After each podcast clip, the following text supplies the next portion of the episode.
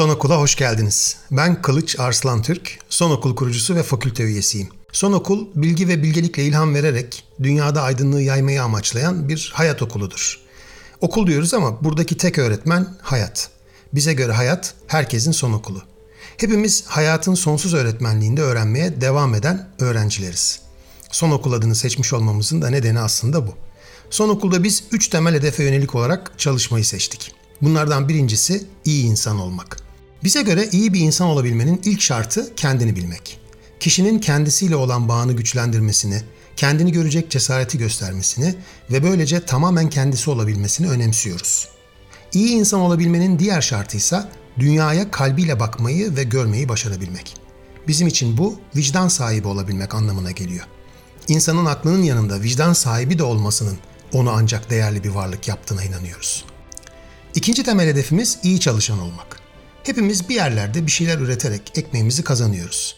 Hangi seviyede olduğumuzdan veya neyle uğraştığımızdan bağımsız olarak yaptığımız işin bizim için keyifli olmasının bir ucu bize bağlı.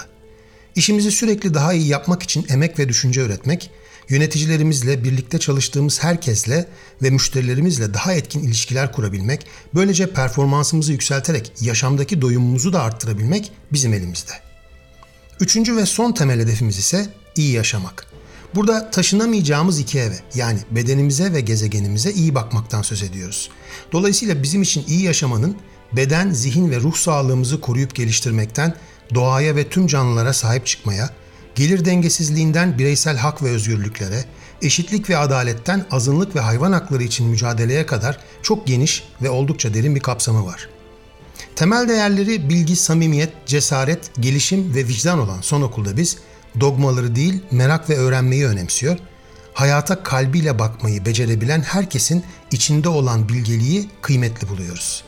İşte bu bakışla yaşamın her anında, herkesten ve her şeyden öğrenerek hayatın sonsuz öğretmenliğindeki öğrenciliğimize devam ediyor, biriktirdiklerimizi de sizlerle paylaşıyoruz. Yolculuğumuz keyifli, yolumuz açık ve aydınlık olsun.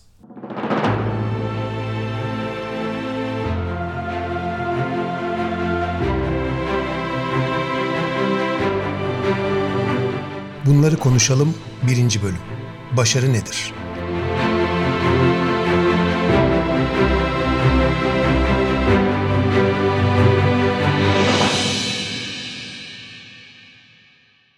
Başarı ve başarısızlık kavramlarını çok erken yaşlarda öğreniriz. Yaşamda ilerledikçe üzerimize yağan mesajlar bu iki kavram üzerindeki inançlarımızı, düşüncelerimizi, duygularımızı ve tabii davranışlarımızı şekillendirir. Başarının iyi bir şey olduğunu öğreniriz. İlk öğrendiğimiz şeylerden biri budur. Başarı caziptir, parıltılıdır, seksidir. Gazete manşetlerini, dergi kapaklarını, televizyon kanallarını süsler. Pek az insana nasip olan sihirli, parıltılı bir kostüm gibidir adeta. Herkesin üstüne de yakışır. Elde etmek zordur, kaybetmek kolaydır. Öyle derler. Bunun yanında başarısızlığın da kötü bir şey olduğunu öğreniriz tabii. Ölümcül bir bulaşıcı hastalık gibidir başarısızlık. Başarısız görülenlerden uzak durmak gerekir. Böyle öğreniriz. Başarısız olanlar yapayalnız bırakılır. Kaderlerine terk edilir. Dibi görünmeyen karanlık bir uçurumdan aşağı yuvarlanıp giderler. Başarısızlığı sevmeyiz. Başarısız olmaktan çekiniriz. Başarısız olmak kaygısı insanı hasta eder. Stres, depresyon, diyabet, duygu durum bozuklukları, uyku güçlüğü, sindirim sistemi hastalıkları hatta panik ataklar gelişir. Ölçü daha da kaçarsa başarısızlık kaygısı psikolojide atikifobi olarak anılan başarısızlık fobisine dönüşür. Dengesi bozulan insan yaşamı deneyimlemeyi, var olmayı, doyuma ulaşmayı kaçırır. Peki başarı dediğimiz şey nedir? Antik Yunan felsefecileri başarıyı yaşam üzerinden tanımladılar. Platon'a göre başarı insanın temiz bir vicdana sahip olacak şekilde erdemli bir yaşam sürmesiydi. Aristoteles beden ve zihin sağlığı ile belirli bir maddi birikim gibi iyi yaşayabilmenin temel gereklerini de katarak hocası Platon'un bu düşüncesini genişletti. Amaç eudaimonia'ya erişmekti. Yani araç değil amaç olan, başka bir arzuya gerek bırakmayan, kötülük içermeyen kalıcı mutluluk. 2500 yıl öncesinin filozoflarına göre özünde insanın sürdüğü yaşamda anlam bulan başarı kavramı zaman içinde rekabet ve kıyasla tanımlanır hale geldi.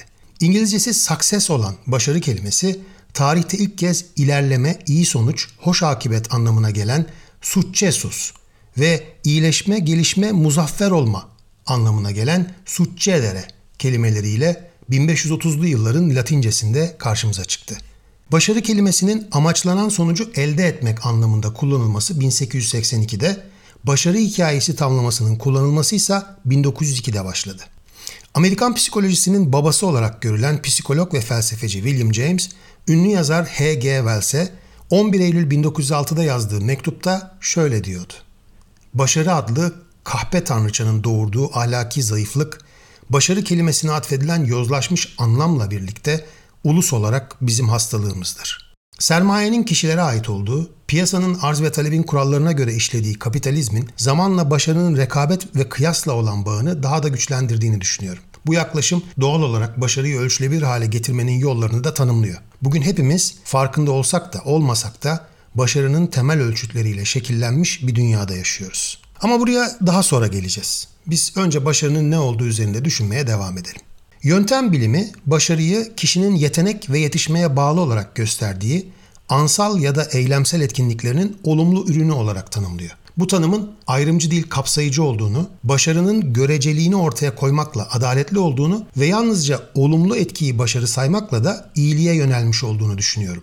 Bununla birlikte bu tanımda başarıya ulaşmanın yöntemiyle ilgili bir önerme yok. Yani tanımda diyor ki İnsan ansal ya da eylemsel etkinliklerle ortaya olumlu bir ürün koyduğu sürece orada başarı var. Başarıyı bir sonuç olarak tanımlıyor ama bu sonuca götüren süreç ile ilgili bir şey söylemiyor. Buradan bakıldığında ben bu tanımı sonuç odaklı ve bu nedenle de tehlikeli buluyorum. Büyük bölümünde üst düzey çalışarak 20 yılımı geçirdiğim iş dünyasında sonuç odaklılık diye bir yetkinlik tanımlanır. Bu yetkinlik sonuç üretmeyi o sonucu üretmek için gösterilen çabadan daha önemli kılar. Bu da sonuca ulaşmak için her yolun mübah görülmesine kadar gidebilir. Benzetmek doğru olursa cepheden zaferle dönen kumandana kaç asker kaybettiği sorulmaz. Peki günümüzde başarıyı nasıl ölçüyoruz? Bu soruya yanıt bulabilmek için 3 yıl arayla yüzlerce kişinin katıldığı iki farklı anket yaptım. İkisinde de benzer sonuçlara ulaştım. Katılımcılar ezici bir çoğunlukla başarının günümüzde servet, kudret ve şöhret üçlüsünden biriyle ölçüldüğünde hemfikir göründüler. Buna şaşırdınız mı? Ben sanmıyorum. Düşünsenize, sonuçta iş insanlarımızın başarılarını Türkiye'nin en zenginleri listesindeki yerlerinin yıldan yıla nasıl değiştiğine bakarak ölçmüyor muyuz? Durmadan en güçlü CEO'lar, en etkili CFO'lar, en iyi 50 pazarlamacı filan gibi listeler yayınlamıyor muyuz? Bu listelere girmeye heves ediyor, girdiğimiz anda da bunu hemen etrafa duyurmaya girişmiyor muyuz? Ünlü ve tanınır olmayı istemiyor muyuz? Sosyal medyada kaç takipçimiz olmuş? Kim bizi takip etmiş, kim bırakmış, paylaşımımız kaç like almış merakı içinde telefonlarımıza gömdüğümüz kafalarımızla o sanal dünyanın içinde yaşamıyor muyuz? Hiç değilse gittiğimiz restoranda tanınmak, yer yoksa bile hemen bir masa kurulu vermesi, garsonların bize özel bilgi göstermesi hoşumuza gitmiyor mu? Peki acaba başarıyı servet, kudret, şöhret üçgeninde tanımlamak dünyayı hepimiz için daha iyi bir yer haline getirdi mi? Ben dünyanın servet, kudret ve şöhretle ölçülen başarı sayesinde daha iyi bir yer haline geldiğini hiç zannetmiyorum. Peki ne işe yarıyor bu üç kriter o zaman? Benim gördüğüm başarıyı bu üçgene hapsetmek onu bir arzu nesnesi haline getiriyor. Böylece de nadir, değerli ve dolayısıyla da pazarlanabilir kılıyor. Bu sayede başarıyı temsil eden çok özel semboller üretilebiliyor ve bu semboller başarılı olduğunu ya da en azından başarısız olmadığını gösterme ihtiyacı içinde olanlara satılabiliyor. Ev, araba, saat, elbise veya tatil köyü olsun. Lüks markalar bu yüzden reklamlarında herkesçe başarılı görülen insanları kullanıyorlar. Böylece bunlar bir yandan başarının ödülleri olarak sunulurken diğer taraftan başarılıysan sen de almalısın diyor sistem. Almalı ve herkese de göstermelisin. Yoksa nereden bilecekler başarılı olduğunu? Başarısız mısın? Aa daha da iyi. Bunu aldığın anda başarılı görüneceksin. Bu durum ne yazık ki başarıyı üretimle değil tüketimle yani olunanla değil de sahip olunanla ölçülür hale getiriyor. Böyle ölçülen başarı dünyada bir avuç azınlığa bahşedilirken milyarlarca insanı başarısız, mutsuz, doyumsuz ve değersiz kılıyor. Yaşamımıza etkileri giderek daha da ağırlaşan bu durum insanın aydınlanma yolculuğunda spiral dinamiklerin turkuaz rengine yürümesinin, herkes için bugün olduğundan daha iyi bir dünya kurulmasının önündeki en büyük engellerden biri bana göre. Bu durumu neden bu kadar önemli gördüğümü biraz daha açmak isterim izin verirseniz. Mesela öncelikle serveti ele alalım. Araştırmalar servet arttıkça başkalarını önemseme duygusunun gerilediğini gösteriyor. 2015'te Arizona Üniversitesi'nde yapılan bir araştırmada kendilerini daha empatik olarak değerlendiren zenginlere acı çeken insanların resimleri gösterilmiş. Onlar bu resimlere bakarken çekilen beyin MR'ları durumun onların iddia ettiklerinden yani daha empatik olduklarını iddia ediyorlardı ya bu iddiadan daha farklı olduğunu ortaya koymuş. Kaliforniya Berkeley Üniversitesi'nden iki psikolog 2012'de yaptıkları bir araştırmada lüks araç kullananların diğer sürücülerin önünü kesmeden geçişlerine izin verme olasılıklarının daha düşük olduğunu saptamışlar. Bu ikili aynı zamanda zenginlerin iş yerinde aldatma, yalan söyleme, çalma veya etik olmayan davranışları onaylama olasılıklarının da daha yüksek olduğunu keşfetmişler. Görüyoruz ki sahip olduğumuz para bir şeyleri değiştiriyor. Hani bir sözümüz var ya para insanı bozar. Belki de öyledir. Belki de paramız arttıkça başkalarından daha fazlasına hakkımız olduğunu düşünüyoruzdur. Bu yüzden onları daha az umursuyoruzdur. Belki de bu yüzden kısıtlı vatandaşlarımıza ayrılan park yerlerinde çoğunlukla lüks araçlar görüyoruz. Kanımca bu durumun bir başka sonucu daha var. Servet saygıyı ve ne yazık ki saygı eksikliğini de otomatik olarak yaratan bir faktör haline geliyor. Haklarında başka hiçbir şey bilmediğimiz iki kişi üzerinden bu dediğimi düşünelim. Örneğin kocaman parıltılı bir Mercedes'in içinden kapısı açılarak inen birine duyduğumuz saygıyla önümüzden geçen çöp kamyonunun arkasına tutunmuş bir temizlik işçisine duyduğumuz saygı aynı mı? Fabrika işçileri, temizlik işçileri, madenciler, garsonlar, satış elemanları gibi emekçileri, hatta yaşamını çöplerden kağıt toplayarak kazanmaya çalışan onurlu insanları bugün kaçımız birer kahraman olarak görüyor?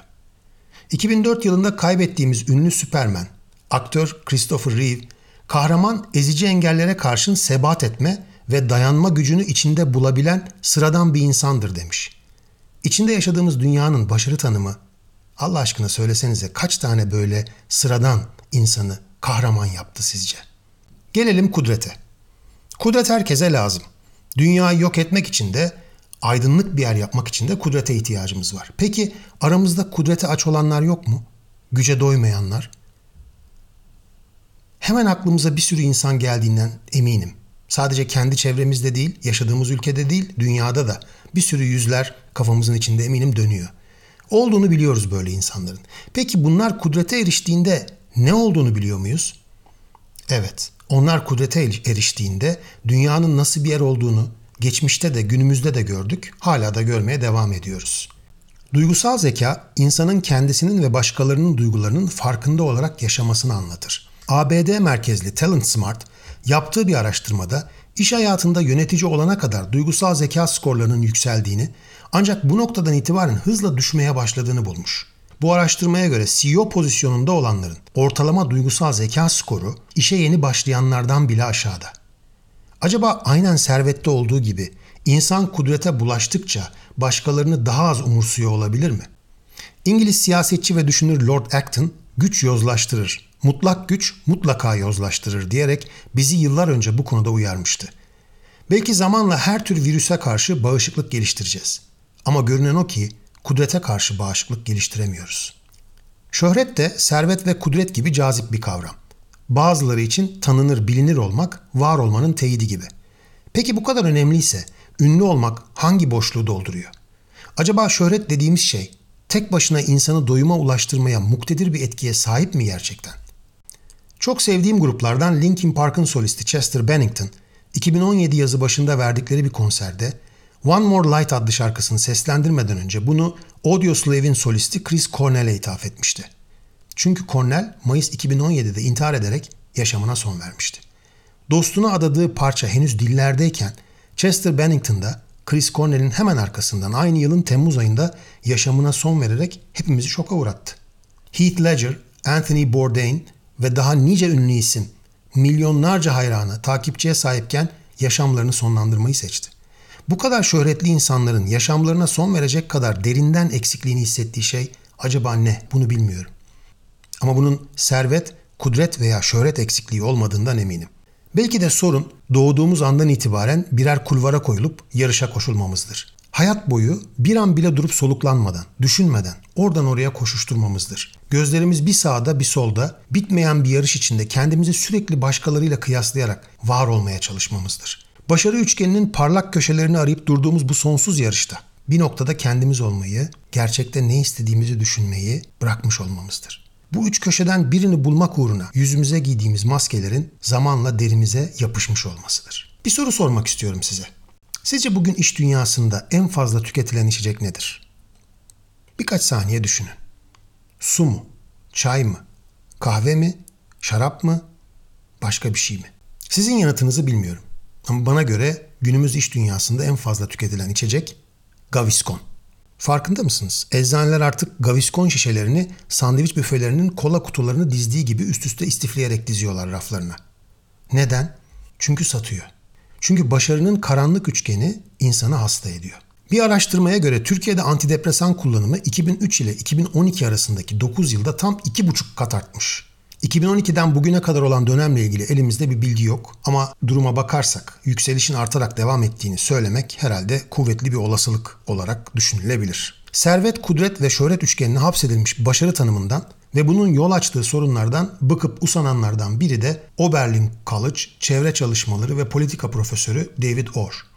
Sıklıkla Dalai Lama'ya atfedilen sözünü gelin burada hep birlikte yeniden hatırlayalım. Hem de böylelikle sözü gerçek sahibine iade etmiş oluruz. Şöyle diyor David Orr. Gezegenin daha fazla başarılı insana ihtiyacı yok. Onun her zamankinden daha fazla uzlaştırıcıya, iyileştiriciye, yıkılanları yeniden yapacaklara, hikayeler anlatacaklara ve gönülden seveceklere ihtiyacı var.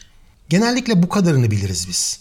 Ama devam etmiş David Orr. Şöyle diyor. Oldukları yerde iyi bir yaşam sürecek olanlara ihtiyacı var dünyayı daha yaşanabilir ve insani kılmak için mücadele etmeye istekli, ahlaki cesarete sahip olanlara ihtiyacı var. Ve ne yazık ki bu saydığım niteliklerin bugün tanımladığımız şekliyle başarıyla hiçbir ilgisi yok. İşte böyle bitirmiş sözlerini David Orr. Amerikalılar apaçık ortada olduğu halde söylenmeyen bir gerçeği anlatmak için odadaki fil deyimini kullanırlar. Bence bugün odadaki en büyük fillerden biri insanlığa ve dünyaya hiçbir olumlu katkısı olmayan mevcut başarı tanımıdır. Eğer hepimiz için daha iyi bir dünya yaratmak istiyorsak bir devrim yaparak başarıyı yeniden tanımlamaya mecburuz.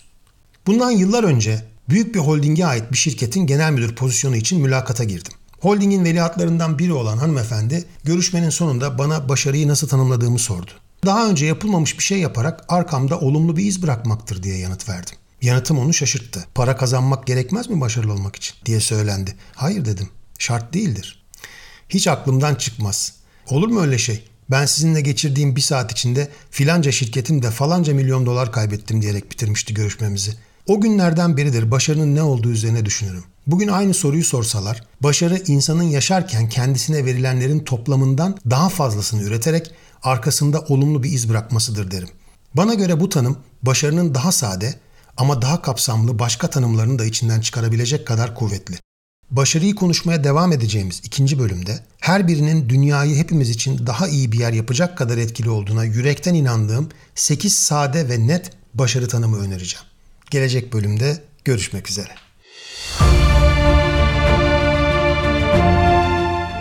Hayatın fısıldadıkları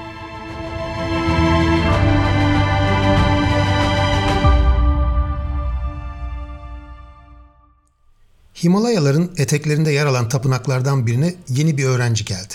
Diğerlerinin aksine fazlasıyla sabırsızdı. Mümkün olan en kısa zamanda ustalık seviyesine ulaşmak istiyordu. Öğretmenliğini yapan keşişlere durmadan eğitiminin ne kadar süreceğini soruyor, hangi sınavlardan geçirileceğini öğrenmek için onları sıkıştırıp duruyordu. Keşişler bir türlü önünü alamadıkları bu durumdan bıkıp usanınca sonunda olanları büyük ustaya anlattılar. Büyük usta aceleci öğrenciyi ertesi sabah erkenden kahvaltıya getirmelerini istedi. Öğrenci aldığı daveti duyunca sevinçten havalara zıpladı. Eğitimlerinin hakkını verdiğine, kendisinin de bir usta olmaya çok yaklaştığına inanmıştı. Ertesi sabah karşısında yerini alan aceleci öğrencisini şöyle bir süzdükten sonra ''Seni yakından tanımak istedim'' dedi büyük usta. ''Duyduğuma göre usta olmaya çok yaklaşmışsın. Bir süre birlikte yemek yiyelim.'' Bulunmaz bir fırsat yakaladığına inanmış olan öğrenci, özenle seçtiği cümlelerle büyük ustaya onun gibi olmak için ne kadar çok çalıştığını anlatmaya, nasıl müthiş bir bilgelikle dolu olduğunu göstermeye, ustalığı ne kadar hak ettiğini hissettirmeye girişti. Büyük ustaya pirinç lapası getirildi. Kendisine de lapa verilmesini bekleyen öğrenci önüne bırakılan kaseyi görünce şaşırdı. Kasenin içinde su içinde yüzen çiğ pirinçler vardı. Amacını tam olarak çözemediği yeni bir testten geçtiğini anlayan öğrenci sesini çıkarmadı sert pirinç tanelerini çiğnemeyi denediyse de sonunda bundan vazgeçip kaptaki suyu içti. Öğle yemeğinde büyük ustaya haşlanmış mercimek servis edildi. Öğrencinin önüne ise yine bir kase su içinde çiğ mercimekler getirildi. Açlıkla terbiye edildiğini düşünen öğrenci mercimekleri yemeyi denemedi bile. Kaptaki suyu içmekle yetindi. Akşam yemeğinde büyük ustaya haşlanmış bezelye, öğrenciye de bir kase su içinde çiğ bezelye verildi. Karnı iyice acıkmış da olsa çiğ bezelyelere de dokunmadı. Yine suya talim etti. Bu böyle birkaç gün daha devam etti. Öğrenci bir yandan bu eğitimi de başarıyla tamamlamak istiyor, diğer taraftan her geçen gün midesini daha fazla kavuran açla direnmeye çalışıyordu. Bu böyle birkaç gün daha devam etti. Öğrenci bir yandan bu eğitimi de başarıyla tamamlamak istiyor, diğer yandan her geçen gün midesini daha fazla kavuran açlığa direnmeye çalışıyordu. Dördüncü günün akşam yemeğinde önüne koyulan su içindeki çiğ yeşil fasulyeler gözüne dünyanın en iştah açıcı yemeği gibi görünüyordu. Artık dayanamadığı açlığın etkisiyle çiğ fasulyeleri ardı ardına ağzına atarak çiğnemeye girişti. Birkaç lokma sonra hızla yükselen müthiş bir mide bulantısı başladı. Ne yazık ki büyük ustanın gözü önünde yediklerinin hepsini çıkarmaya engel olamadı. Kendini toparlayıp utanç içinde yerine oturdu. Başı önde, beni affedin dedi. Sınavı geçemedim. Açlığa dayanamadım. Büyük usta öğrencisinin gözlerinin içine bakarak sordu. Açlığa dayanmanı istediğimi mi düşündün? Büyük ustanın bir işaretiyle açlıktan kıvranan öğrencinin önüne bir kap dolusu haşlanmış fasulye geldi bu kez. Fasulyelerin hepsini nefes almadan yedikten sonra biraz kendine gelen öğrencisine bakıp gülümsedi. Ona az önce yiyemediği çiğ fasulyeleri göstererek "Bunlarla şimdi yediklerin arasında ne fark var?" diye sordu. "Bunlar pişmiş." dedi öğrenci. "Onlarsa çiğdi." Çiğ olan mideni bulandırdı dedi usta. Pişmiş olanları ise iştahla yedin. Ama onlar da fasulyeydi, bunlar da. Başını sallayarak duyduklarını onayladı öğrenci. Peki bir fasulyeyi çiğlikten alıp yenilebilir hale getiren nedir diye sordu büyük usta bu kez. Su ve ateş diye yanıtladı öğrenci. Doğru dedi büyük usta. Ama en önemli şeyi unuttun. Zaman. Bu dünyada her şey zaman alır. Çiğ bir şeyi yemek için pişmesini, suyu içmek için bardağın dolmasını, ekinlerin büyümesi için günlerin geçmesini beklemen gerekir. Hiçbir şey senin istediğin zamanda olmaz. Zamanı vardır. O zamanı beklemek, sabır göstermek ustalık ister. Sabır göstermeyen yaşamın hiçbir ödülüne erişemez. Öğrenci yaşadıklarının amacını şimdi anlamıştı. Bir daha hiç kimseye ne zaman diye sormadı.